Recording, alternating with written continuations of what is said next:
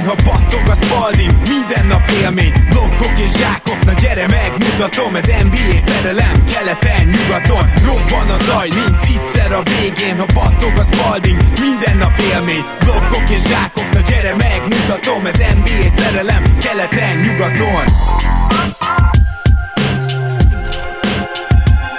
Én jó! Szép jó napot kívánok, Rédai Gábor vagyok, ez pedig a Stars.hu keleten-nyugaton podcast, amelyben most végre kibeszélhetjük azt, hogy mi történt eddig a playoffban. Kibeszélhetjük, mert mint mindig itt van velem most is Zukály Zoltán. Szia Zoli!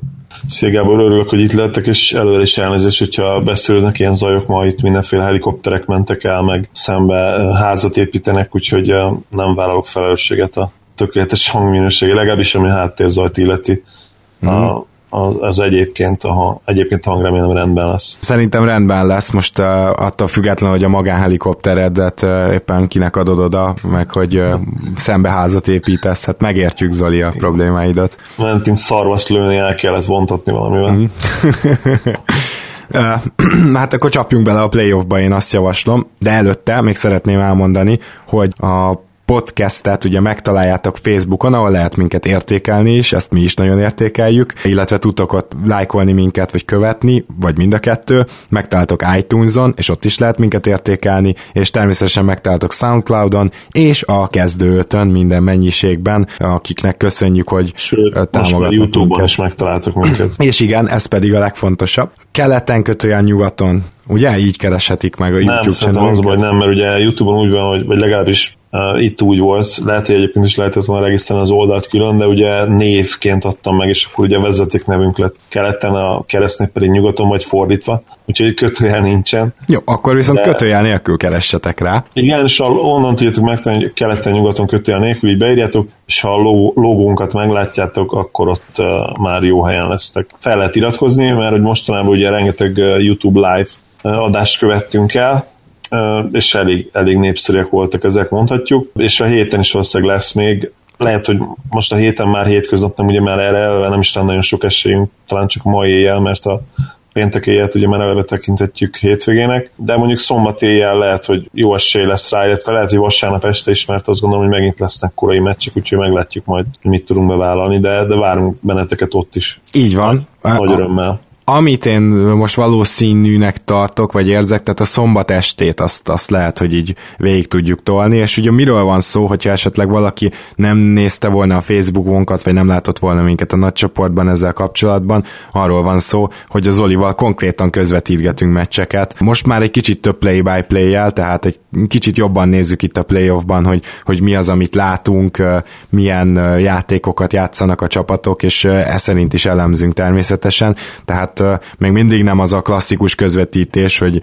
James passzol Clarksonnak. Igen, de... És nem is lesz igen. az szerintem soha, mert azt gondoljuk, hogy a hogy a podcast-szerű közvetítés, amikor egy kicsit elkalandozunk, beszélünk múltbeli eseményekről is, vagy bizonyos játékosokról, korábbi produkcióikról, azt gondoljuk, hogy a hallgató közönségnek ez fekszik leginkább. Hogyha, hogyha közvetítést akartok hallani, akkor nyilvánvalóan van erre más csatorna, ahol ezt megtehetitek, és nem is rossz színvonalon, akár magyarul, nyilván angolul még több opció van. Úgyhogy ez jövőben se lesz így szerintem, hogy teljesen play-by-play-be, ugye úgy, hogy az egyikünk color kommentátor lesz, ilyen soha nem lesz, úgyhogy mindig maradunk majd ennél, de persze lehet így csiszolni, meg finomítani, és nyilván ebben számítunk a ti visszajelzésetekre is, hogy mi az, ami számotokra a leginkább kedvező. Abszolút, és szerintem most már kezdjük jól eltalálni az arányokat, legalábbis a legutóbbi közvetítéseket én ilyen szempontból jónak éreztem, így szakmai szemben. Abban nem voltam ott legutolsó. Jó, a legutolsó pont nem voltál, de mondjuk az előző hétvégét ide vehetjük, és szerencsére gyakran csatlakozik mostanában hozzánk Pándi Gergő és Gedei Tibor, tehát egy igazi statisztika örült, és egy konkrét kosáregyző, úgyhogy azt gondolom, hogy ők is rengeteget tehetnek, tesznek ehhez hozzá. Tehát aki magyar nyelven szeretné hallani, a, a, tehát inkább kísérni a meccseket, az mindenképpen keresse meg a YouTube csatornánkat, meg hát a Facebookunkat ugye érdemes nézni, ott mindig kitesszük már délután, este fele, hogyha lesz live, és aztán oda ott megkapjátok a linket, és aztán később megkapjátok azt a linket is, amit mi is nézünk. Időpontot szoktunk egyeztetni, és ez egész jól működik, most itt jók a tapasztalatok az elmúlt közvetítések során, úgyhogy gyertek majd bátran, szombaton az az, az amit leginkább meg tudunk ígérni.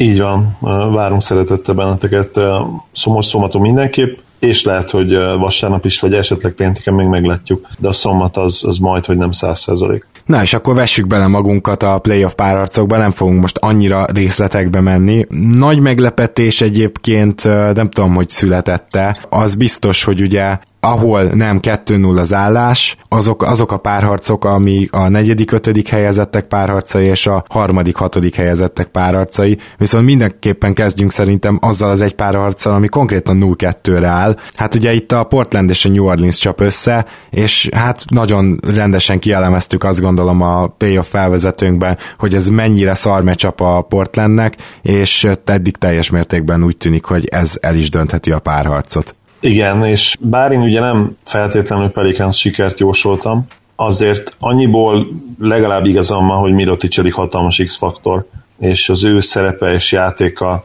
meglepő módon nem csak támadásban egyébként, de védekezésben is rendkívüli módon fontos. Tényleg jelen pillanatban all szinten tolja az ember, sőt, talán még annál is egy picit magasabban. Pándi Gergő barátunk belinkelte statjét a lenyírta a szakállát, hát azok már konkrétan nem is all számok, hanem ilyen MVP jelölt számok, ilyen top 10-es MVP candidate számok, és egészen hihetetlen, amit melózik az ember tényleg lepattanózásban is, védekezésben is, hát ugye a szerb vér annyira együtt él a játékkal, és, és annyira fanatizálja többieket, hogy tényleg öröm nézni, és nagyon-nagyon veszélyes ez a Pelicans jelen pillanatban. Már lehet, hogy ennél is durább jelzőt kell használnunk, és, és nem veszélyesek, hanem inkább lehet, hogy már ilyen Dark Horse contenderek. Nyilván még le kell zárni ezt a párharcot, de, de azt gondolom, hogy innen most már az is csalódás lenne, hogyha, hogyha ez hat meccsbe torkolna. Hát valószínűleg a Pelicans részéről igen, a Portland még meg fogja próbálni összeszedni magát. Mit mondjunk egyébként, ha a Miroticot így dicsérjük, mit mondjunk Drew Holiday-re, aki meg a mi two MVP listánkon ezen a e playoff során gyakorlatilag előre repült. Hogyha így szabad fogalmazni, nyilván nem két meccsre fogjuk alapozni, de ha Mirotic védekezését dicsérjük, akkor Joa idő védekezése egyenesen talán a legjobb, amit a playoffban eddig láttunk, és emellett pedig itt 33 pontos meccsek repkednek a részéről. Egy-egyben is, és pick and roll-ban is hatékony, és hát gyakorlatilag ennél jobb nem történhet a New orleans amikor ő jól játszik egy Portland ellen, mert az azt jelenti, hogy éppen fogni fogja vagy McCallumot, vagy Lilardot és limitálni, és emellett pedig agyonveri őket ugye védekezésben. Mármint, hogy amikor támadni kell, akkor rajta nem tudnak védekezni.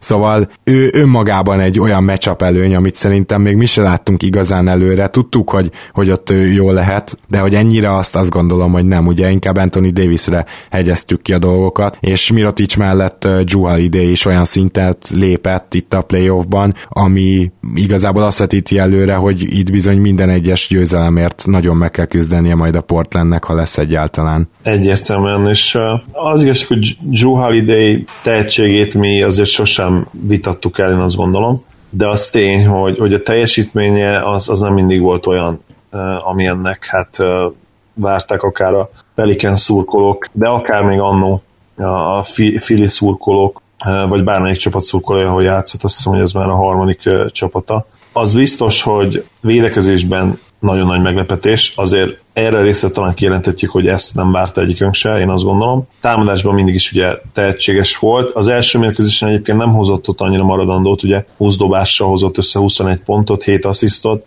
attól azért nem kell falnak menni, de a második mérkőzésen már elég komoly two-way dominanciát mutatott be, és mind támadásban, mind pedig védekezésben hát gyakorlatilag meggyilkolta a, a matchupjait, akik ugye Lillard és, és McCallum voltak. Csak annyit tűznék ide be, hogy én egyébként, amikor értékeltem a kis tízes, tízes listánkon, akkor hatos hatost kapott nálam védekezésre és támadásra.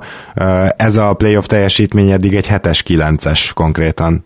Lehet, hogy 8-as adnék védekezésbe, de, de az biztos, hogy nagyon-nagyon jó és bőven a specialisták szintjét megközelítő védekezés, amit ő mutat, és az, azt tetszik benne, hogy, hogy egyáltalán nem kockáztat, ami ugye a labdalopást illeti például, hanem, hanem egészen pióca-szerű embere történő védekezés mutat be, és, és nem bontja meg abszolút a csapat a védekezését hátul, tényleg szinte semmit nem kockáztat, és leszámítva a második mérkőzést, ahol bekapott egy-két olyan faltot azért, ami kérdőjeles volt, nagyon intelligensen üt is oda, jó, jó idő közönként, jó pillanatokban, és nem is küldi ugye ezáltal a, a büntetővonalra sem Lillard, sem pedig McCallumot, hogyha váltás van. Nagyon-nagyon érett kosarlabdát játszik jelen pillanatban.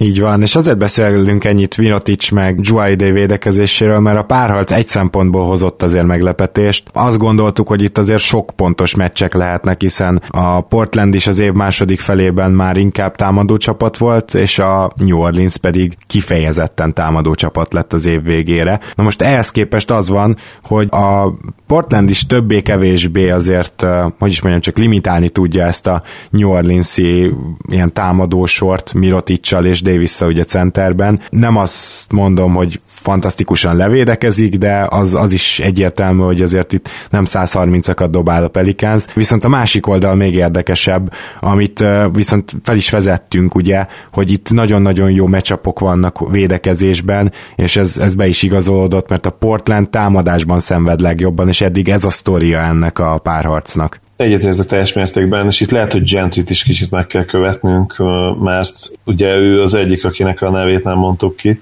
Az de Adams volt amúgy. Hát főleg, főleg, a, főleg a GM, igen, de azért ő is. Szerintem rá is mondtuk, én úgy emlékszem. Hát nem, nem arról volt híres, hogy, hogy hihetetlen edzőfenomén volna, és most, amit eddig az első körben csinál, azt gondolom, hogy ez nagyon ül, és valamit nagyon eltaláltak.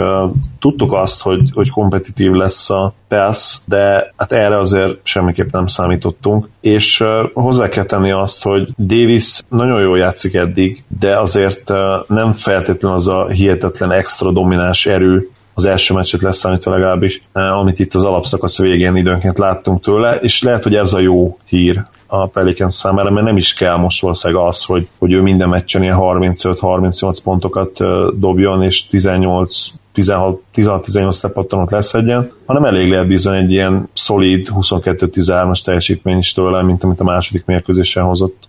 A, annyit talán még tegyünk el ez a párharchoz, hogy mit várunk innen, mert ugye én 2-4-et jósoltam, és uh, igazából én maradnék ennél a 2-4-nél, tehát én azt gondolom, hogy most majd egy meccset el fog hozni New Orleansból a Portland, és aztán otthon is nyer, de aztán a negyedik, bocsánat, hatodik meccsen lezárja a párharcot a Pelicans.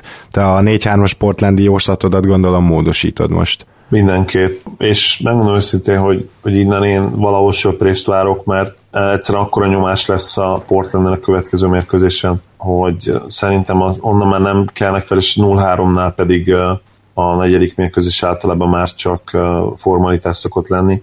Én, én innen söprést várok. Hát akkor beszéljünk szerintem a Golden State és a Spurs összecsapásáról is, mert hogy ott egy, én rábeszéltem magam például, hogy ne várjak söprést, holott eddig az első meccsen katasztrofális volt, amit a Spurs-től láttunk támadásban, a második meccsen legalább védekezésben tudtak egy pillanatra, egy fél idő erejéig mutatni valamit, de, de aztán ott is viszonylag simán nyert végül a Warriors, és a Spursnek, főleg a ballhandlerek hiánya miatt egyszerűen én nem látom, hogy, hogy mi lehetne a kiút, mert mert vagy, vagy azt mondod ugye, hogy egy kicsit emeled a tempót, megpróbálsz futni, erre ugye alkalmas lenne a Spurs, csak akkor meg a Warriors is ugye ennek a kedvezményezetje, mégpedig jobban, mint a Spurs, mert ők viszont, hogyha futnak, akkor elképesztő mennyiségű pontot tudnak felpakolni, szóval én úgy érzem, hogy abba a csapdába esik szegény Popovics, bár azt sem tudom, hogy leül-e ugye a következő meccsekre, most elhunyt a felesége, Isten nyugasztalja,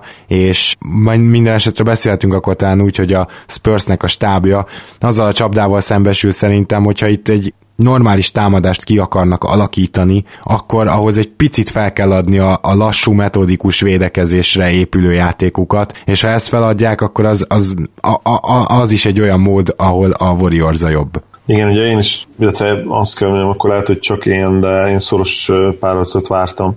Ettől azt hiszem hat meccses Warriors győzelmet tippeltem. Te is? Ó. Oh.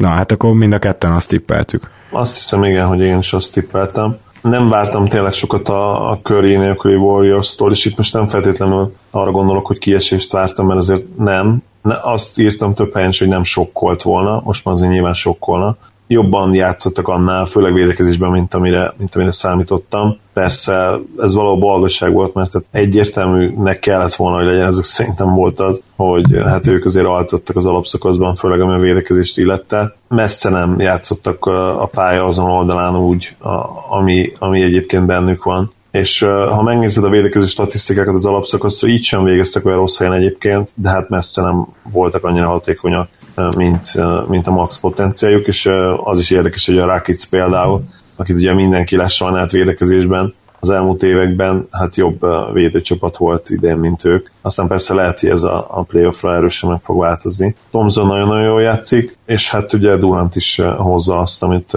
amit tőle elvártunk, elvárhatunk. Bár az első meccsen egyébként nem volt annyira nagyon jó, de most a másodikon azért már igen. És ami a Spurs illeti, hát mondanám azt szívesen, hogy a második meccs kicsivel már jobb volt, de, de lehet, hogy itt csak arról volt szó, hogy, hogy a Aldridge lehozott végre egy, egy olyan meccset, amit ő időnként a play szokott, és lehet, hogy egyébként nem volt nagy különbség, ami a gameplan illeti, és uh, hiába volt az első fél szoros, meg hiába vezetett, vezetett a Spurs is uh, még a második negyedben is nem igazán érezted azt, hogy nekik lehet esélyük. Hmm. Hát ugye itt két dologhoz tennék hozzá. Az egyik, az első az az, hogy a Warriors védekezését azért én a következő kör után értékelném. Én szerintem nekik fantasztikus matchup a Spurs, és nem azt mondom, hogy a Spurs-t könnyű levédekezni, de egy playoff szinten biztosan nem nehéz a jelenlegi Spurs-t. És ez, lehet valami. Tehát, hogy, hogy ugye egyszerűen annyira kevés eszköz van most a Spurs kezében támadásban. Tehát ezért ezzel még várnék, hogy itt, szóval az altattak az nekem túlzás, hogy nem ilyen intenzitással védekeztek, azt, azt talán mondhatjuk, de, de azért nem hiszem, hogy itt lazára vették a dolgokat. Most, most egyszerűen nagyon kedvez nekik a matchup.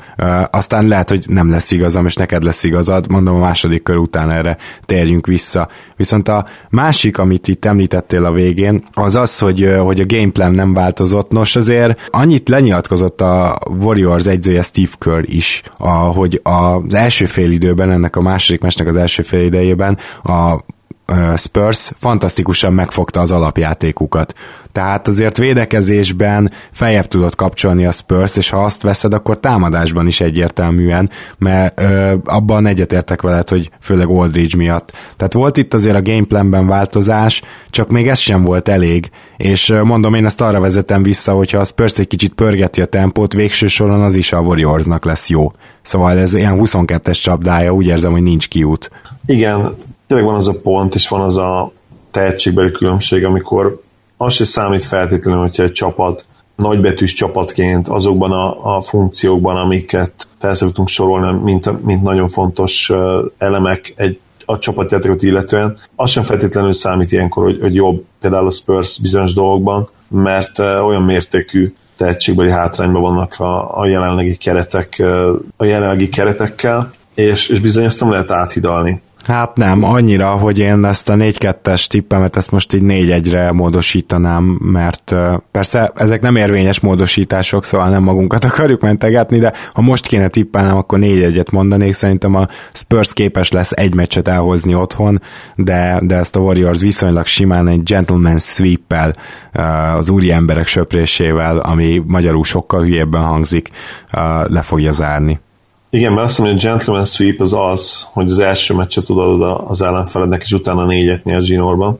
Igen? Én úgy tudom, hogy simán csak a négy-egyre mondják, tehát hogy nincsen... Én úgy tudom, hogy a, hogy a Philly Lakers féle döntő az, az a gentleman sweep, hmm? de majd, majd kisegítenek hallgatóink ebből, hogy kinek van igaza. És én is azt kell mondjam, hogy négy egyet várok, ez most már a legvalószínűbb végkifejlet innen. Azért az meg lehetne, hogyha a Warriors, Warriors köré nélkül mind a két idegenbeli meccsét megnyerni, egyszer azért számítok arra, hogy, hogy lesz egy kis uh, gebasz, bekerül egy kis uh, homok a gépezetbe, és, és a Spurs valahogy otthon tudja tartani az egyik uh, mérkőzést. Meglátjuk, hogy, hogy hogyan alakulnak a dolgok. Akkor viszont nézzünk most át egy kicsit keletre, ahol a Toronto Raptors 2-0-ra vezet a Washington ellen, és itt is az a benyomása az embernek, hogy a Washington szinte mindenhogy próbálkozhat, mert mindenben a Raptors lesz egy kicsit a jobb. Tehát, hogy amikor felpörgették a második meccsnek a tempóját, próbáltak futni, végső soron ott is a Raptors érvényesült, és 130 pontot kaptak. A második meccs számomra nagyon-nagyon pozitív volt, mint, mint Raptors szimpatizás, megmondom miért. Én nem éreztem úgy, leszámítva nyilván az első pár perceket, ahol gyakorlatilag agyonverte a, a, a Raps a Wizards, viszont utána szerintem már ugye a 7.-8. perctől kezdve, tehát nem bocsánat, tehát ugye 7-8 perc ment le, lehet, hogy már az első negyed vége fele előtt pár perccel, ott elkezdett nagyon jól játszani a Wizards, és én azt gondolom, hogy a meccs egészen végéig egészen jól játszottak, ugye az utolsó percekben volt még egy kis összeomlás, egyértelműen nyomást helyeztek a Raptorsra, és végig gyakorlatilag a meccs érdemi részében meccsben voltak végig, és mégis a Raptors folyamatosan elő tudott húzni valamit, és sokat azokból az erényekből, amik az alapszakaszban is jellemezték őket. Ugye az egyik ilyen volt DeRozan félpályás játéka, amiket most már triplekkal is ki tudott egészíteni, és ami nagyon tetszett még, az az, hogy Lowry bár agresszív volt, de ugyanakkor nem felejtett el a, a szervezés sem, és egészen magas színvonalon szervezett a, a második mérkőzésen. Tényleg öröm volt nézni, és ez a 12 assziszt három, három labdeladással még lehetett volna szerintem több is, hogyha, hogyha nem hagy ki a Raptors pár dobásba, ugye sokat nem hagytak ki, de, de Láriba benne volt akár a 15-16 assziszt is ezen a mérkőzésen. Így van. És, mm. és azt nagyon jó nézni, hogy, hogy amikor nem megy neki egyébként a dobás, ugye az első meccsen jobban dobott, akkor is mennyire hatékony irányítója tud lenni ennek a, ennek a Raptors gépezetnek, és ami még nagyon jó volt, az az, hogy amit persze tudtunk szintén az alapszakaszban is, hogy a cseresor úgy is hatékony tud lenni, hogy igazából komoly pontszerző játékos Mileson kívül azért nem nagyon van, és mégis mindenki tudja a dolgát, mindenki beleteszi a közöst, közösbe beleteszi a saját kis játékát, és ez azt gondolom, hogy minden olyan csapat ellen működhet, amelyik keleten van most, és ez nagyon jó hír a Raptorsnak, hogy nem, egyszer nem találkozhatnak már olyan csapattal, amelyik keleten, amelyik tehetségben nagyon-nagyon mély lenne, és amely 3-4 sztár tud fenntartani a pályán 40-42 percekre a play És azt gondolom, hogy emiatt akár a Cavs lesz az ellenfél, akár a Pacers, akár később esetleg a Celtics vagy a Sixers, mindegyik csapat ellen játszhat majd a keleti play ez a, ez a Raptors pad, és akár jelentős perceket. E, így van, és akkor arról még nem is beszéltünk, hogy ugyan Van Vliet visszatért, de úgy tért vissza, hogy hát nagyon látszott, hogy ez még, ez még nem az a játékos, tehát még nagyon zavarta a válla, és a második fél időben ezért nem is lépett pályára. Egyrészt a Raptors egészen valószínűtlen 13-as rotációt alkalmazott, és rotációt, tehát nem garbage time-ról beszélek ezen a meccsen, ami szerintem lenyűgöző a playoffban, másrészt pedig, hogyha Fanfleetnek a válla rendbe jön, már pedig ez ugye egy zúzódás, tehát ez hamarosan rendbe jön majd, akkor az még egy fokozat lesz a padnak is, és az egész Raptorsnak, mert ugye ne felejtsük el, hogy ő elég gyakran van fenn a crunch time-ban is. Úgyhogy a Raptor szempontjából elképesztően biztató, a Wizard szempontjából pedig Hát én aggódnék mindenképpen azért, mert én úgy érzem, hogy szinte majdnem mindent megpróbáltak már, tehát most már azért Gortatot is elfelejtették, Scott Centerbe dobott is egy halom triplát, meg jó dobást vállalt el, és így se, és így se, és szinte folyamatosan mindig túldobta valahogy őket a Raptors, tehát hogy nem tudom, hogy még mit, mivel lehetne kísérletezni a Wizards helyében. az első pillanattól nyilvánvalóan ez a megoldás, de persze erre kész is lépni fog, és nyilvánvalóan akkor ki is veszi Jonas a kezdőből vagy akkor játszhatja az elején egy 4-5 percet, aztán a második fél elején is, és ugye megpróbálja megint a Reps azt, hogy, hogy lepattanózásba fölényt alakít ki, illetve amik, amikben van Jonas, addig megjátszák őt, ugye a második mérkőzésen is ez volt, de tényleg nagyon sok uh, taktikai fegyvere van ennek a Raptorsnak, és, és Kézi tényleg megcsinálja azt is, hogy, hogy azt mondja, hogy jó, nem érdekel minket a small mi az elején azért a legnagyobb line kezdünk, aztán utána maximum kiveszi Jonászt, és... Berakja Sziakámot, és akkor az gyakorlatilag le is védekezték azzal a smallbolt.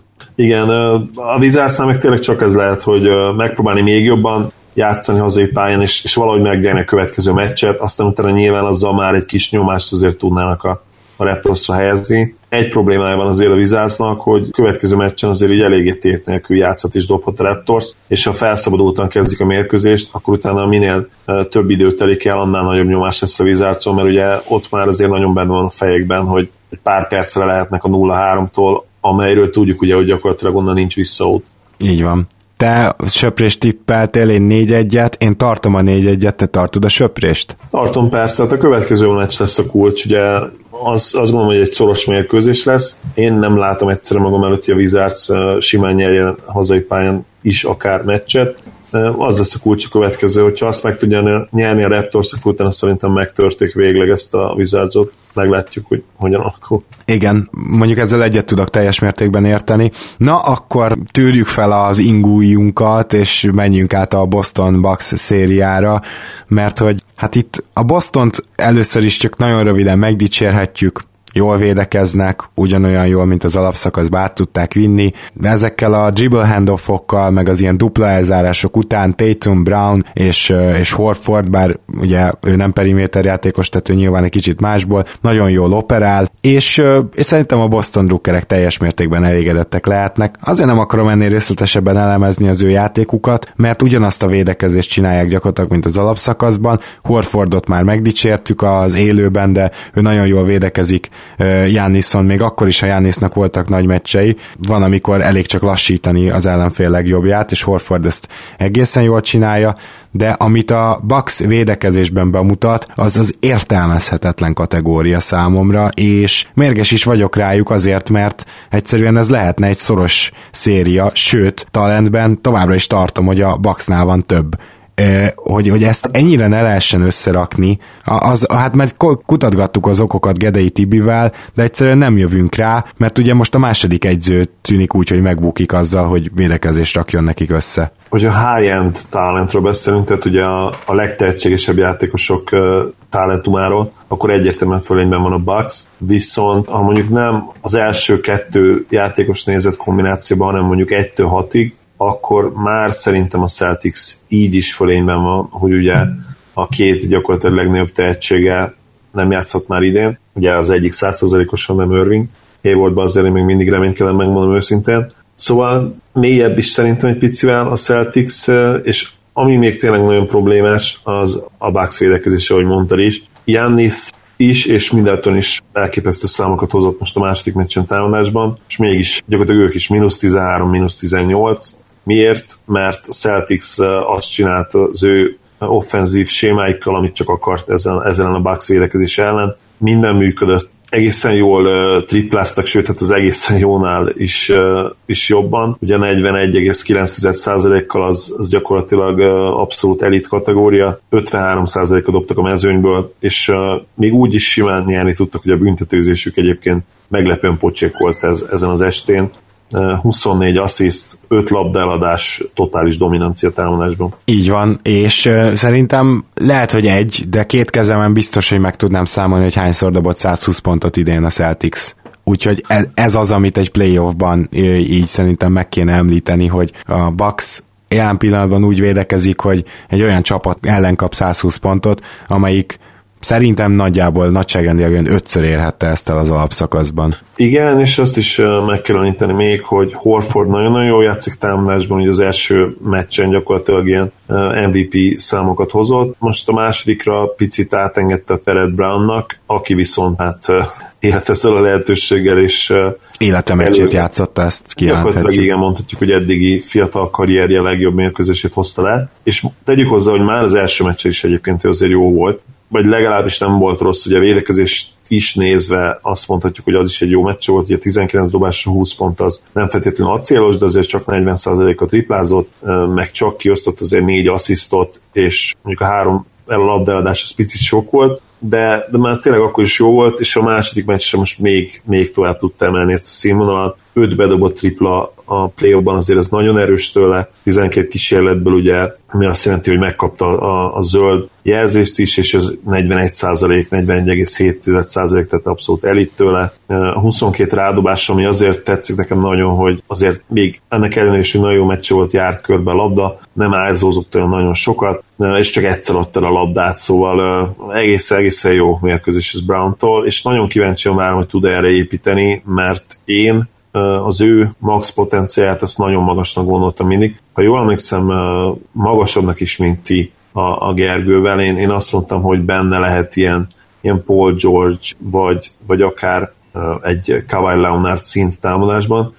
Tatumról beszélünk? Nem, uh, Brownról. Ja igen, a támadásbeli potenciáját azt talán még magasabbra is raktad, igen. Igen, igen. igen uh, Tédumon én nem vagyok annyira, Tédumtól én annyira nem vagyok meg elájulva, mármint ugye a max potenciáról beszélek, a play ő is zseniálisan játszik, ezt tegyük most hozzá. Most a második mérkőzés egyébként tőlem játszott jól támadásban, de, de így is megcsinálta azokat a apró dolgokat, ugye a, a piszkos munkát, hogy mondani szokták, ami azért bőven pozitívá tette is az impactjét, hogy 2 per 9 dobott a mezőnyből. És hát ami a legszörnyűbb szerintem a Bucks drukkereknek az jelen pillanatban Eric Bledsoe úgy, ahogy van. Ő az, aki jelen pillanatban támadásban és védekezésben egyaránt alul teljesít, és most ne csak arra gondoljatok, hogy hát Rozier ellen milyen rosszul védekezett ott a végén, mert tényleg senki nem értette, hogy miért nézelődött hátra, amikor még teljesen kim voltak a tripla vonalnál, és akkor utána kapta is a crossover-t, hanem úgy unblock elmondhatjuk, hogy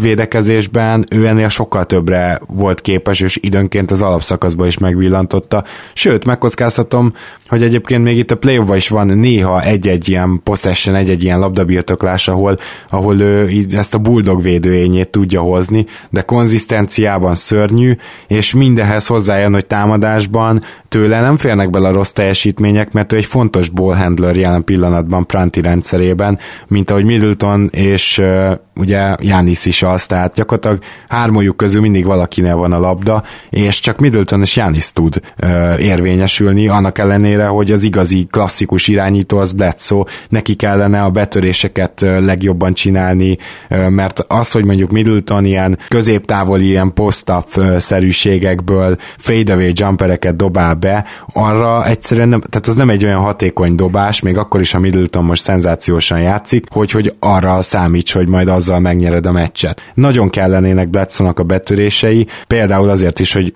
kicsit több üres tripla helyzetet alakítsanak ki, és ezek nem működnek. Bledsoe többször adja el a labdát jóval, mint kéne, és ami még fontosabb, hogy gyatra százalékkal dob a triplája, már itt a szezon vége felé is teljesen elment, és itt a playoffba se érkezett meg, szóval ez ilyen halmozottan hátrányos dolog, és abba biztos vagyok, hogy ha a Bucks meccset nyer ebbe a szériába, már pedig én még mindig azt tippelem, hogy fog, akkor az azért is lesz, mert Bledsoe-nak végre lesz egy jó meccse. Jelen pillanatban úgy tűnik nekem, hogy ők akkor fognak otthon meccset nyerni, hogyha Giannis, Middleton és Bledsoe egyszerre hoznak le egy nagy meccset, vagy Bledsoe helyett előlép valaki, aki be tud tenni egy 20 pontot a közösbe. Nem tudom, hogy ki lehetne, ez talán Brogdonban benne van vagy Parkerbe, bár ugye Parker most már csak 10 percet játszott a második mérkőzésen, úgyhogy lehet, hogy, hogy őt is kiteszik a rotációból, mert az teljesen egyértelmű, hogy az egyébként is pocsék védekezés az vele még rosszabb. Úgyhogy nagyon nehéz dolga van a, Bucksnak jelen pillanatban. Igazából Della Vedova lehet egy olyan valaki, aki már szerintem a második meccsen is baromi jól szállt be, és ő, ő lehet, hogy többet kéne, hogy játszon. Igen, és az a baj tényleg, hogy, hogy Bledsoe nem is jó, nem is annyira jó fit, én kezdem, kezdem úgy érezni, és azt hiszem, hogy a cserek környékén is ezt mondtuk, vagy, vagy ha nem is feltétlenül ezt mondtuk, azért a, a, arra biztosan emlékszem, hogy nem vártunk tőle csodát, és hát nem is kell egy Eric bledsoe csodát várni, mert egyszerűen nem annyira jó játékos. És, Mit meg nem adna most a Bucks egy Deren Callisonért, nem? Bizony, hogy Darren Carlison mennyivel jobb fit lenne. Nem annyira addaigényes, sokkal stabilabb, stabilabb a triplája jelenleg, és hát ezt is fura kimondani, de sokkal jobban védekezik jelenleg. Annál a Bledsoe-nál, aki egyébként egy elitvédő volt a múltban, de jelen például egyszerűen nem. Nem, hogy nem tudja ezt hozni, hanem valahogy úgy tűnik nekem, hogy hogy mentálisan nem is akarja. Tehát amit Rozier vele művel, az a Rozier, aki 38%-kal dobott az alapszakaszban, hát az, az nagyon szomorú. A Bucks fanok, illetve a Bledsoe szókolók szempontjából nyilván főleg. És akkor itt Rozierről is egy kicsit emlékezzünk meg, aki hát szenzációs két meccset hozott eddig. Annyira, ugye, annyira jól játszik uh, Rozier, hogy most már az is felmerült, bár nyilván ez ilyen túlreagálás valahol, hogy Irvinget nem feltétlenül kellene hosszabbítani. És hogyha belegondolok abban, hogy hayward mennyire jó lehetne egy small ball line akkor abban lehet, hogy Rozier védekezése miatt tényleg jobban illene, és akkor egy Rozier, Brown, Hayward, Tatum, Horford ötössel, az azért elég, elég komoly lenne. Én azt gondolom jövőre. Igen, hát ez nyilván a nyár egyik kérdése lehet, és Danny Angel tudjuk, hogy valójában tényleg az anyját is elcserélni, hogyha éppen úgy gondolná, hogy azzal jutat előrébb a franchise. Kalandozzunk tovább, csak ne keleten, hanem nyugaton. Nézzük meg ezt a bizonyos jazz idegenbeli szereplést. Ugye az Oklahoma City Thunder ellen egy-egyre állnak, és ennyire ellentétes csapatokat, hát én nem is tudom, hogy, hogy láttam-e már playoff meccsen, mert hogy itt aztán gyakorlatilag azt mondhatjuk, hogy a leges legegyszerűbb ISO játékot játszó, fajék egyszerűségű támadó játékot játszó, és csak talentre építő OKC, az egyik legdurvább, összetettebb csapatjátékot játszó, alapvetően védekezésre és csapatszisztémára építő jazzzel csap össze, és ennek a kettőnek a, az összecsapása szoros meccseket hoz, ami valahol nagyon vicces. Egyfelől vicces is, másrészt meg azért jó látni, hogy, hogy a kosárlabdában egy ilyen igazság is úgy mond. Nyilván addig a pontig, amíg, amíg a másik csapat kollektív tehetsége nem temeti maga alá tiédet, és itt azért szerencsére erről nincsen szó. Ez a jazz azért mondhatjuk azt, hogy tehetséges. Nyilvánvalóan nincsen Westbrookhoz vagy Georgehoz hasonló uh, szupersztárok, ugye Anthony már nem kell itt feltétlenül megemlíteni. Bocsánat, TV, Gedei TV. Igen, és gyorsan tegyük hozzá, hogy egyáltalán nem rossz eddig a szériában Anthony. Így van, pontosan, ráadásul még nem is játszik rosszul. Szóval a jazz is azért önmagában tehetséges, én azt gondolom, amíg, amit Gobert tud nyújtani, és itt most a fizikai képességére is gondolok, meg, meg arra, hogy azért ő megtanult kosárlabdázni, ezt így szép csendben így meg, meg kell említeni, mert ez nem mindig világos számunkra, amikor lehoz egy ilyen hat pontos meccset, de azért ő nagyon sokat fejlődött előre játékban, és úgymond a kosárlabdához való viszonyában is, ami hát ma már sokkal egyszerűbb, mint, a, mint az első két évében, amikor hát rommá faltolta magát, és nehezen tudott pályán maradni, sokkal intelligensebb játékos ma, az teljesen egyértelmű, és azért Ricky Rubio is a maga módján nagyon tehetséges és különleges, még úgy is, hogy van egy még ma is elég komoly lyuk a játékában, ami már hozzáteszem sokkal kisebb lett, még ha befoltozni nem is lehet teljesen soha nyilvánvalóan. És hát ugye van Mitchell, aki bizony nagyon-nagyon jól játszik, és úgy is megtalálta a módját annak, hogy támadásban vezér legyen, hogy bizony a második meccsen triplából hát borzasztó volt 0 per 7, de mégis ugye oda tudott állni a büntetővonalra 9 alkalommal, bedobott 8-at, és crunch time-ban, amikor nagyon kellett a jazznek a kosár, akkor több bravúr támadás is bemutatott, ahol tényleg ilyen egészen elképesztő akrobatikus módon juttatta a labdát a gyűrűbe, és szinte biztosan állíthatjuk, hogy, hogy azok nélkül nem tudott volna nyerni a jazz, és nem tudták volna ellopni a, a pálya előnyt. Összességében megmondom őszintén, hogy én azt látom, amit vártam, a jazz egyértelműen jobb csapat, és itt most nem feltétlenül arra gondolok meg itt csak, hogy tehetségesebbek, de, de csapatként jobban funkcionálnak, jobb a védekezésük, és ez még akkor is igaz, hogyha az OKC egy szintet legalább javította az alapszakaszhoz, az alapszakasz második felében látottakhoz képest, a védekezést illeti, és azt gondolom, hogy az is teljesen egyértelmű, hogy lényegesen jobb a jazz edzője, úgyhogy uh,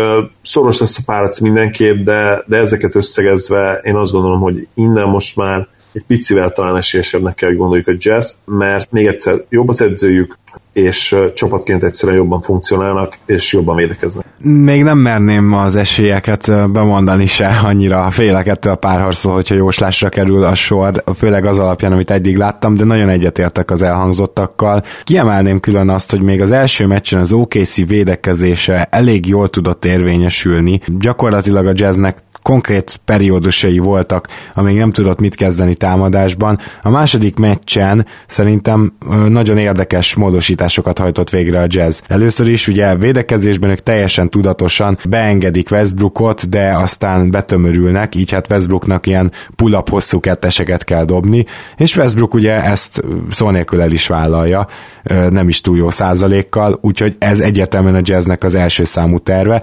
A második számú terv viszont ugye nem működött, az első meccsen, amikor gyakorlatilag a George pick and a magas ember az teljesen visszament a palánk alá, általában Gober, akkor George, amint elment a pick mellett, már ugrott is fel és dobta a triplákat. Na most ezek azért nehéz pull-up triplák, és a, nyilván az eredendő védője, a kis, kisebb ember, az azért valamennyire így is zavarja, a blokkon keresztül is valamennyire tudja George is, hogy felugrik és el kell dobni, különben odaérhetnek, de nem tudom, hogy lehet-e azzal számolni, hogy George mindig így dob már, mint az OKC oldaláról passzol. Hát végül is ez sem egy rossz gameplan, ezen viszont azért egy picit módosítottak a második meccsre, és ez be is jött. George 3 per 3-mal kezdett, de aztán utána végül is egy elég szörnyű dobóestét produkált, de ami ennél is fontosabb, a Jazz támadásban is módosított, és elkezdték használni favors még akár Gober kárára is egyébként, tehát volt olyan, hogy na, Favors egyszerűen tovább maradt fent egy picit, egyedül a pályán, és nem is két magasos felállásban, és amikor Favors-el kettő kettőzzel, akkor nagyon jó dolgok történnek, és Favors az a játékos,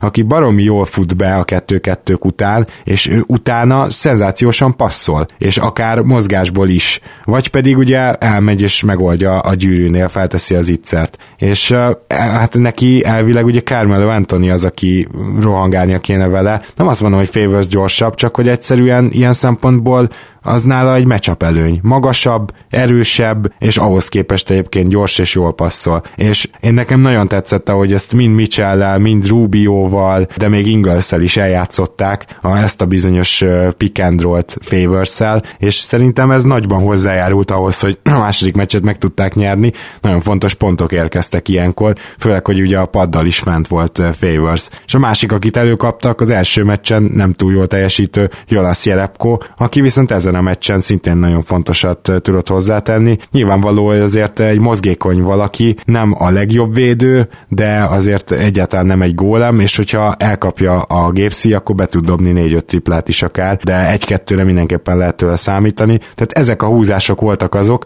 amelyekkel Snyder gyakorlatilag megnyerte a második meccset, reagált, és Donovan van a soros játszmában.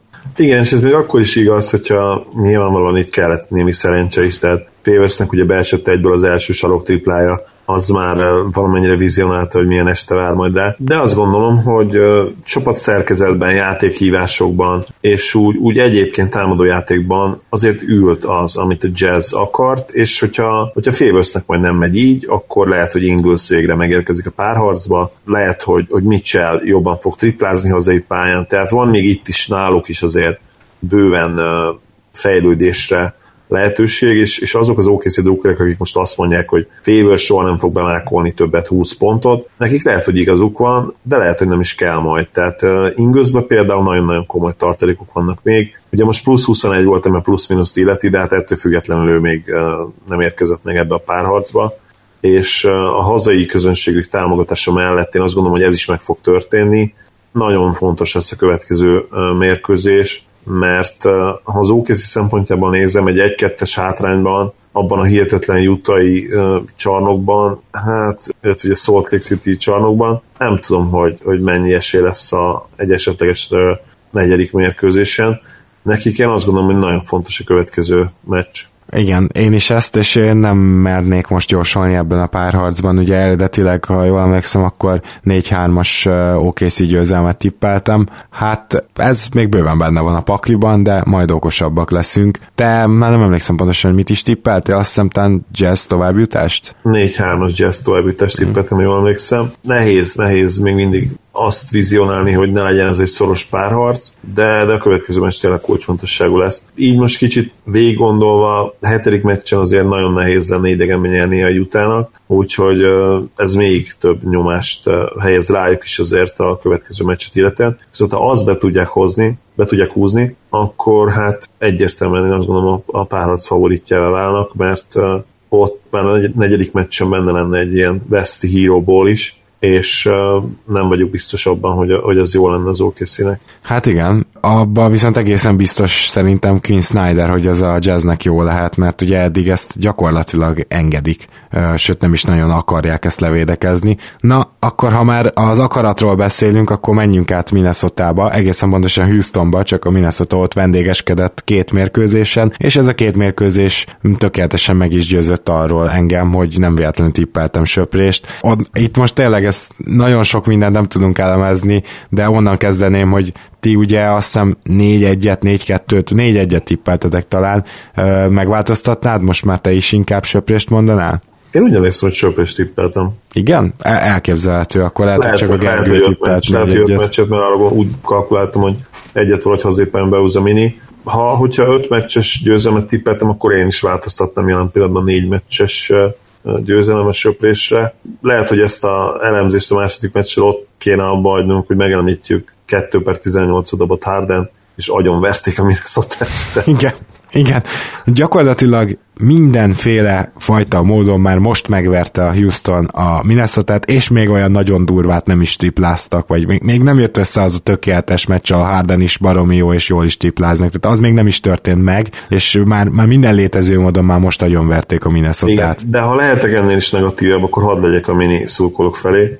Ez a csapat borzasztó fit, ezt elmondtuk Gáborra többször szezon folyamán, teljesen egyértelmű, hogy, hogy azok, és tovább megyek, Butler és Towns sem jó fit, Wiggins teljesen szörnyű fit mind a kettő mellé, és Teague is szörnyű fit, külön-külön Towns mellé is, külön-külön Butler mellé is, és ehhez van egy rossz fit edzőben is, edzőként, úgyhogy hát sok sikert következő. Egyetlen egy nem értek egyet, szerintem Tig és Towns együtt amúgy jó fit, de ez most igazából nem sokat módosít azon, amit mondasz.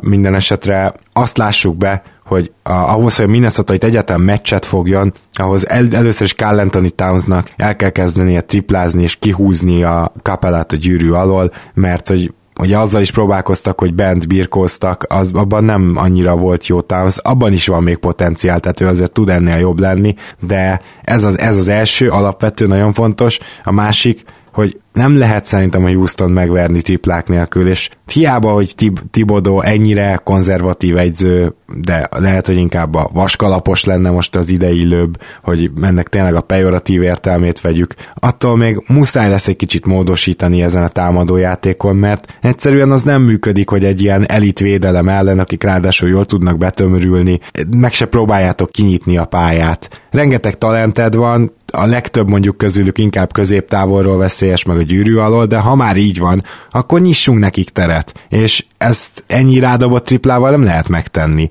Úgyhogy ö, egyszerűen azt, azt várom a minnesota bár Tibodótól nem biztos, hogy reális elvárás, hogy ő megváltoztassa az elképzeléseit, de én minden esetre azt csinálnám, hogy több olyan line játszanék, amiben mondjuk benne van Bielica, kicsit Wiggins lehet elfelejteném, vagy kevesebbet játszatnám, vagy cserékkel, és az is lehet, hogy mondjuk akár védekezés ide vagy oda Crawfordot is többet használnám. Egyszerűen kell, kell az, hogy kinyissák a teret, kellenek a triplák, és anélkül itt meccsnyerés sem lesz. Ez így van, csak ahhoz meg lehet, hogy kéne egy olyan csapat, amelyik tud triplázni. Tehát ugye hát a Mini igen. az 20 volt a ligában. Nehéz, tehát ha, hogyha nincsenek olyan játékosai, akik igazából tudnak triplázni, akkor mondjuk Tibodótól se lehet csodát várni. Hozzáteszem, hogy ezt a csapatot azért ő rakta össze, tehát neki nyilvánvalóan komoly felelősség van a dologban. Tényleg annyira nem alkalmas a, ez a Minnesota a jelenlegi érára, hogy, hogy félelmetes, és elképesztő talentmennyiség hogy... van azért ott, és szerintem ennek köszönhetik, hogy végül azért bementek a playoffba, még a Butler sérüléssel is, de, de hát ennek a talentmennyiségnek, ami ott összegyűjt, igazából a harmadik helyet kellett volna küzdeni a nyugaton, nem? Hát azért nem, mert nem jó fitek. Tehát, hát igen, persze, persze, most azt kivéve, tehát most csak a talentre gondolva mondjuk a... Hát ha igen, ha mondjuk egy olyan világban élnék, vagy egy olyan NBA-ben, igen, ahol talent pontokra, tehát azt számít a helyezés jöttem, akkor persze, akkor valószínűleg ott lettek volna, mert a, a Rakic és a Warriors után nyilván, vagy a Warriors és Rakic után lehet, hogy harmadik helyet volna, bár mondjuk Ott lehet, az OKC is, igen. Igen, OKC, vagy akár a Nuggets, tehát lehet, hogy talán sem. Hát igen, jó, csak a Nuggets is alul teljesített, és az igen. OKC is különösen, szóval hm, meg kell nézni, hogy hogy, hogy hogy tudsz jól összerakni egy csapatot, és ez nem biztos, hogy sikerült minnesota Éppen ezért az ő nyarukra is kíváncsiak leszünk, mert hogy ugye mind a ketten azt tippeljük, hogy hamarosan lehet, hogy már a következő adásban búcsúzunk tőlük. Igen, és az lenne az ideális, hogyha búcsúzhatnánk a nyáron Tibodótól is, mert egy edzői szemléletváltás mindenképpen kell. Én azt gondolom, hogy, hogy Popovics sem tudna csodát csinálni ezzel a kerettel, de az biztos, hogy sokkal többet ki tudna belehozni, mint, mint Tibodó.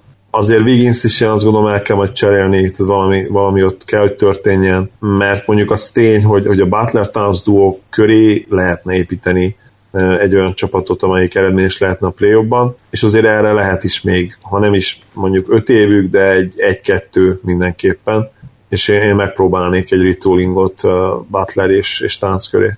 Miami ahogy a Filiben vendég játszott, és másodikra sikerült is elhozni a győzelmet. Mi szerintem mind a ketten áradozgattunk itt a felvezetőben, sőt én már szerintem korábban is úgy valamelyik március végi podcastben a hit védekezéséről, de az teljesen megsemmisítette ugye az első meccs második fél idejében a Fili, és akkor én komolyan elgondolkoztam azon, hogy hát itt lehet, hogy a Fili olyan overwhelming, tehát mindenen túláradó talent keretet hozott itt össze, és olyan játékot, ugye azzal a két négyessel gyakorlatilag Saricsal is így a szovával egyszerre a pályán, hogy, hogy arra tényleg komolyan kell készülni, hogy ezt nem fogják ilyen szintű védelmek se levédekezni, de azért kaptunk egy választ a második meccsen, hogy a Fili nem fog mindig így dobni egyrészt, másrészt pedig a hitnek a védekezése azért megtalálta azt a kapcsolót, amire mind a ketten számítottunk, és ez elég is volt, hogy elhozzák a második meccset Philadelphiából. Hát igen, nem, hogy megnyomták a kapcsolót, hanem ráborították a falat, vagy nem tudom, a, a Sixers a második meccsen, főleg a második negyedben egyébként. A második mérkőzés második negyedében olyan védekezést mutatott be a Heat, amit hát én lehet, hogy utoljára a 2004-es Pistons-tól láttam, megmondom őszintén, egészen folytogató volt nézni, a képernyőn keresztül is kellemetlenül éreztem magam. Egyetlen tiszta dobás nem volt gyakorlatilag a második negyedben a Sixersnek, és amikor már ott ugye egál körül voltunk, és Véd uh, is kezdett lehozni, akkor már ott világosra vált, hogy, ez egy peak uh, teljesítmény lehet tőle. Ott már megmondom, hogy én tudtam, hogy, hogy a Sixersnek ez el fog menni ez a mérkőzés, mert az ő, ő jó dobóik, azok, főleg ugye Belire gondolok, vagy akár Selicsre is, egyrészt valamennyire streaky dobók, így van, igen. Mind a kettőkre igaz, és ha, ha ennyire kiveszed őket a második negyedben, ott már nehéz azt vizni. És egyébként ez igaz Covingtonra is. Sőt, hát mondok mást is, Ijasovára is igaz. Ijasovára is igaz, így van, pontosan jól mondod Gábor. Ott már azért valószínű volt, hogy a második fél időben ők nem fognak megtátosodni hirtelen, és ehhez képest egyébként le a kalappal a figyelőt, előtt mert nem lett simán a meccs, és azért végig meccsben voltak, úgyhogy ha pozitívumot akarnak levonni a Sixers fanok, akkor ez lehet az, hogy ők ott nagyon meg voltak fogva, agyon voltak verve az első fél időben a második mérkőzésen, és azért csak volt bennük annyi tartás, és az ő védekezésük is lett annyira jó a második fél időre, hogy végül ez egy nagyon szoros mérkőzés tudott lenni, annak ellenére, hogy hatalmas mentális és, és játékbeli fölényben volt a hit ott a, ott a második negyedben. Igen. Egy, egy ilyen futás az könnyen kivette volna vég, végleg a, a szelet a Fili Vittoriájából, de azért csak vissza tudtak jönni. Úgyhogy ha, ha Embiid tényleg egészséges és vissza tudna térni a harmadik meccsre, én ott egy nagyon szoros mérkőzést várnék megint, mert most azért választ kaptunk arra is, hogy miért fontos Embiid. Hát azért lehet, hogy kicsit lelassítja ugye a félnek a tempóját, de van egy olyan jelenlét, ami köré azért tudsz építeni egy félpályás támadójátékot, és nélkül ez azért nem volt meg. Így van. A, az sem lenne hátrány, hogyha a Filinek a védekezése Embiiddel egy olyan szintet el tudna érni, hogy a, a betörések ellen jobban tudnak védekezni, mert ugye... Igen, igen. Szóval itt az első meccsen ilyen szempontból a Saric egészen önmagát meghaladóan, bravúrosan védekezett a gyűrű alatt, de ezt, mint a második meccs is bizonyította, szóval ezt tőle azért nem lehet elvárni, ő nagyon intelligens játékos, de ő nem egy jó rim protector, és azért, mert volt egy ilyen meccse, erre nem lehet építeni, Embiid viszont ugye elit, és sőt, azt hiszem, hogy talán a rim protection az egy olyan dolog, amiben még Gobert is fölül múlta. Már nem emlékszem pontos statisztikára, de... Azt hiszem második, igen, közel, képi igen. volt az első, azt tudom Porzingis, és azt hiszem még, hogy Embiid volt a második, és talán Gobert a harmadik, ha, de nem esküdik meg, azt tudom, hogy Porzingis volt az első, és, és elég nagy százalékkal vezetett a második el. Igen, és szerintem ez bizonyos kísérlet fölött valószínűleg ez, ez is a statisztika.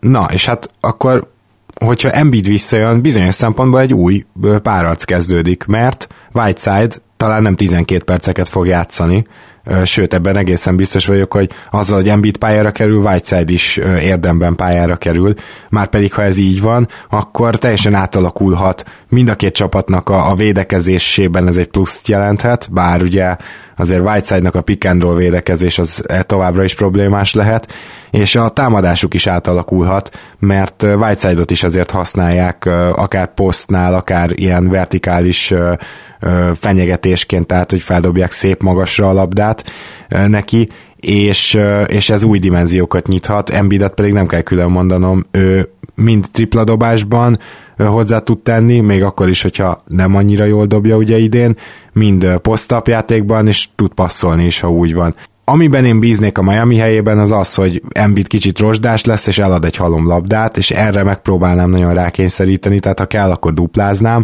Fili helyében pedig éppen ezért lehet, hogy Embiidet mondjuk úgy, hogy beilleszteném lassabban egy kicsit a támadásba, és egy kicsit több triplát vállaljon el, még akkor is, ha nem megy be neki, és nem rögtön erőltetni a posztabba, hogy hozzon le egy nem tudom 30 pontos meccset. Nem olyan egyelőre ez a párharc, hogy itt feltétlenül ilyen poszt jelenlétekre van szükség, nem tudom, egyetértesz ezzel. Mindenképp, ugye ez a mai írában se illene bele, meg, meg abban a játékfilozófiában sem, amit ez a két csapat játszik, ugye mind a ketten, ha jól emlékszem, ott vannak a, a, az elitben, ami a passzjátékot illeti, mind passzok számában, mind pedig asszisztban. Az alapjátékok az, hogy megtalálják az üres dobást, és ez még akkor is igaz, amikor Embiid egyébként pályán van. A Fili így is azt hiszem bele együtt is top 10-ben volt a tripla százalékban, ami nagyon-nagyon jó, annak ellenére is ugye, hogy, hogy azért tele vannak streaky dobókkal. És ami szerintem még a harmadik meccsre nagyon fontos lehet, az az, hogy, hogy az első mérkőzéshez hasonlóan legyenek olyan időszakok, amikor tud futni egy kicsit a, a Sixers, mert ők azért akkor a legjobbak, akkor a legpotensebbek, amikor Simons fastbreakre meg tud indulni. A második mérkőzésen ezt azért elég jól megállította a hit. Nagyon sok olyan line tettek fel, ahol tele voltak fürge, mozgékony emberekkel, akik nagyon jól vissza tudtak érni. Ez is érdekes, tehát Whiteside, hogy hogy azért ő, amikor, amikor ő pályán lesz, a, lesz legalább egy olyan ember, akit, akit ugye simán le lehet majd ha, hajrázni fast breakben, és ez akár még Embiidnek is összejöhet, mert ő meglepően jól mozog, bár szemre nem feltétlenül tetszetősen, de, de haték. Igen, és az a vicces, hogy egyébként a Filinek a turnovereiből is, én azt gondolom, tehát a Miami-ra is elmondhatjuk, hogy ne, nekik is hasznos egy fast break, mert ugye ott meg Dragic van, aki szintén ugye fantasztikus fast break befejező, és van egy-két atletikus játékos mindig vele a pályán, mondjuk James Johnson vagy Josh Richardson, akivel meg mondjuk együtt, hogyha ő futtat egy fast breaket, azt, azt nem nagyon állítja meg senki. Le, lehet, hogy majd elmegyünk egyszer olyan irányba is, hogy 130-126-ra nyer az egyik csapat, nem tudom, de igazából ebbe is lenne ráció. Igen, és uh, ami még a második meccsen nagy probléma volt, hogy a, a Filip adja hát visszaved lett azokban az időkben, amikor pocsékok voltak, ugye még pár héttel ezelőtt, még az Ilyeszova, Bellinelli trio és Fulc az Ilyeszova Bellinelli trio megérkezése előtt és Fulc játszatása előtt. Ugye Fulc most 5 percet a pályán töltött, de gyakorlatilag egymás után három borzasztó megmozdulása volt, egyből le is hozta Brown, és hát utána már ugye nem lehetett őt visszatenni egy ilyen playoff hangulatban. Erről azért beszéltünk azt hiszem a múltkor, hogy mind a biztosak voltunk abban, hogy Fultz fog játszani, de abban nem voltunk biztosak, hogy a kiélezett szituációkban bent hagyja Brown, illetve hogy lesz-e értelme bent hagyni, és lehet, hogy most választ is kaptunk erre a kérdésre. Igen, nagyon könnyen lehet. Viszont ahol szinte csupa kérdés van válaszok nélkül, az azt gondolom a az utolsó párharcunk, a Cleveland Indiana. Az első meccs az szerintem még, még nem is feltétlenül az, hogy nyert a Pacers, hanem hogy hogy nyert és hogy mennyire, az biztos vagyok benne, hogy mindenkit meglepett. Hát teljes mértékben leszették a cavs az volt a game plan, hogy Bogdanovics lelassítja James-t, és Bogdanovics lassítja James-t ízlágessük egy kicsit. Az van, hogy azokban a percekben, amikor James Bogdanovics fogja, összehasonlíthatatlanul kevésbé hatékony, viszont amikor nem Bogdanovics fogja, akkor meg ilyen all-time elite, körülbelül megkeg a teljesítménye eddig Jamesnek, és két hatalmas meccse volt, vagy egy hatalmas és egy hihetetlen, és a hihetetlent éppen, hogy megnyerte a Cavs, a hatalmas meccsén pedig a többiek gyakorlatilag hozzá se tudtak szólni, és az Indiana pedig nagyon simán hozta el azt az első meccset, tehát most ezt megnézve, amit elmondtam összességében, még azt se lenne túlzás mondani, hogy eddig az indiánának áll a párharc. Igen, és pont ezt akartam mondani, kicsit kivetted a, a számmal a szót, bár én más megfogalmazásban azért el tudom még ezt mondani. A Pacers szurkoló lennék, én nagyon pozitív lennék a második mérkőzés után is, mert a, a taktika megint csak ült, és, és ahogy mondtam a Raptorsnál is, hogy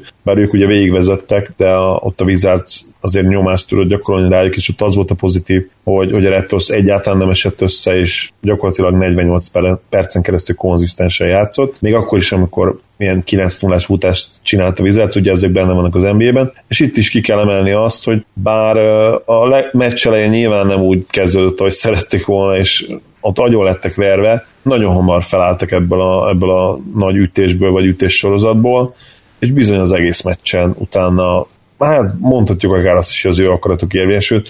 Nyilván nehéz ezt teljesen ráhúzni erre a meccsre, mert veszítettek, tehát ilyenkor azért nem mondhatjuk azt, hogy, hogy minden úgy történt, hogy a Pacers szerette volna, de ha már el kellett bukni ezt a mérkőzést, akkor ezt tényleg úgy bukták el, hogy, hogy csak, szinte csak pozitívumokat lehet levonni belőle, és egyre érdekesebb ez a, ez a párat, azt kell, hogy mondjam.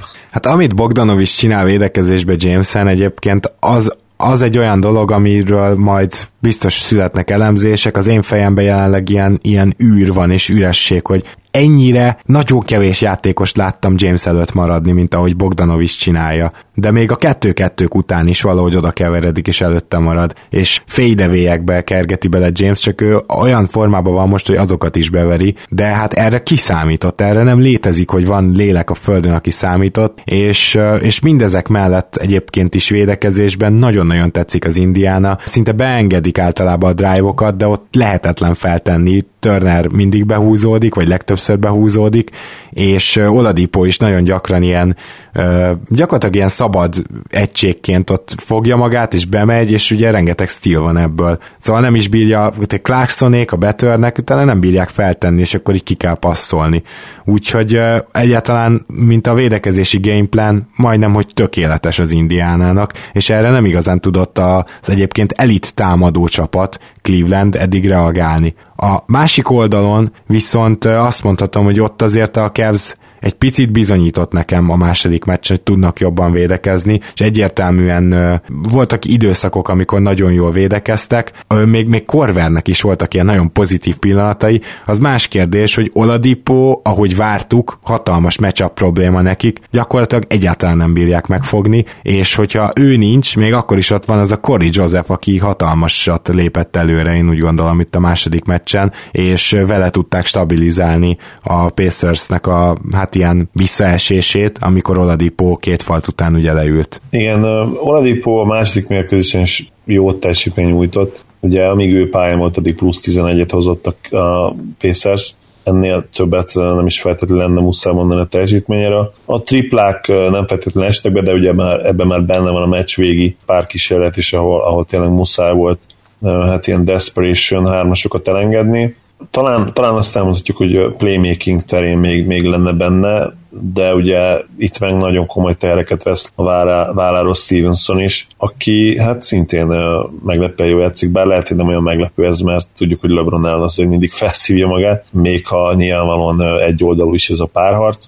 James is élvezi azt, hogy ellene játszhat, és hogy kompetitív, és Stevenson is amellett, hogy jó sokszor azért LeBron hát le, legyőzte őt mind meccsabban, mind ugye tényleges párharcban, azért, azért tiszteli, és, és látszik, hogy szeret játszani Jameson, úgyhogy ez egyik legérdekesebb párharc még mindig, és ez egy kicsit ilyen throwback azoknak, akik hiányolják ezt a részét a játéknak a, a 90-es évekből, ugye ma már nem feltétlenül az individuumra helyezik a hangsúlyt ilyenkor a meccsabban, bár ugye még mindig vannak nagy, nagy egyéniségek, de már nincs az az ISO adok-kapok dolog, hogy most én dobok rólad két pontot, aztán te megpróbálsz rólam két pontot dobni, aztán én beseggelek téged megint egy gyűrű alá, aztán vissza ugyanezt, tehát nincs az adok-kapok, ebben nem mehet bele egyszerűen ma már csapat, mert annyira összetettek a sémák, és tudják nagyon jól az edzők is, meg most már a játékosokban is ez bele lett hát verve, hogy a legjobb dobásokat keressék, és nem szabad be, belemenni az ilyen dolgokba. Abszolút. Most én ha van olyan párharc, ahol biztosan módosítanék a tippemen, akkor ez az, ugye 4-1-es Clevelandet tippeltem, de, de nem láttam ezt az indiánat bevallom őszintén elnézést is kérek tőlük, főleg azért, mert ugye például Maka is most mondta valamelyik ilyen új videójában, hogy hát az indiána, akikről senki nem beszélt, hát én róluk beszélek kb. az elmúlt hát négy hónapban folyamatosan, és, és pont én becsültem, úgy látszik alul őket, bár nem tudom még, hogy hogy alakulnak majd ezek a szoros meccsek, viszont ezt a 4-1-es tippemet ezt most nagyon gyorsan 4-3-ra módosítanám. Én jól emlékszem, 4-2-t tippeltem a Kevsznek. Igen, igen. Hát igen, én is azért 4 3 módosítanám ezt. Valahogy azért szerintem LeBron és társai felülkerekednek majd a pacers de hát nyilvánvalóan innen sem minket, sem pedig akár még a legmér, legvérmesebb Kev szurkolókat sem sokkolná, hogyha kiesnének, én azt gondolom. Így van, meg fogjuk látni jövő héten is biztosan jövünk podcasttel, hogy egyel vagy kettővel az jó kérdés, mert én szerda este elhúzok Angliába, és csak azt követő hétfőn jövök haza, úgyhogy lehet, hogy majd megpróbálunk egy picit ilyen sűrű podcasteket oda a hét elejére, de az biztos, hogy jelentkezünk, és szombatot akkor ne felejtsétek el, kedves hallgatók, hiszen szombaton élő közvetítés lesz az egészen biztos, tehát a mi kommentárunkkal hallgathatjátok a meccseket, és nézhetitek a meccseket. Így van, és addig is várjuk a visszajelzéseket tőletek. Mm, hogyha ha nagyon sokan kéritek, akkor, akkor lehet, hogy megpróbálunk még a héten is, addig is egy élőt, de, de mondom erre már tulajdonképpen mai lenne lehetőségünk, úgyhogy, úgyhogy lehet, hogy marad a szombat, de, de azt mindenképpen ígérjük, hogy, hogy ott egy két meccset én azt gondolom be tudunk vállalni. Így is van. Köszönöm szépen Zoli, hogy ma is itt voltál. Én köszönöm a lehetőséget, örülök, hogy itt lettem. Szia Gábor, és sziasztok! Sziasztok! Ha más podcastekre is kíváncsi vagy, hallgassd meg a Béton műsor ajánlóját.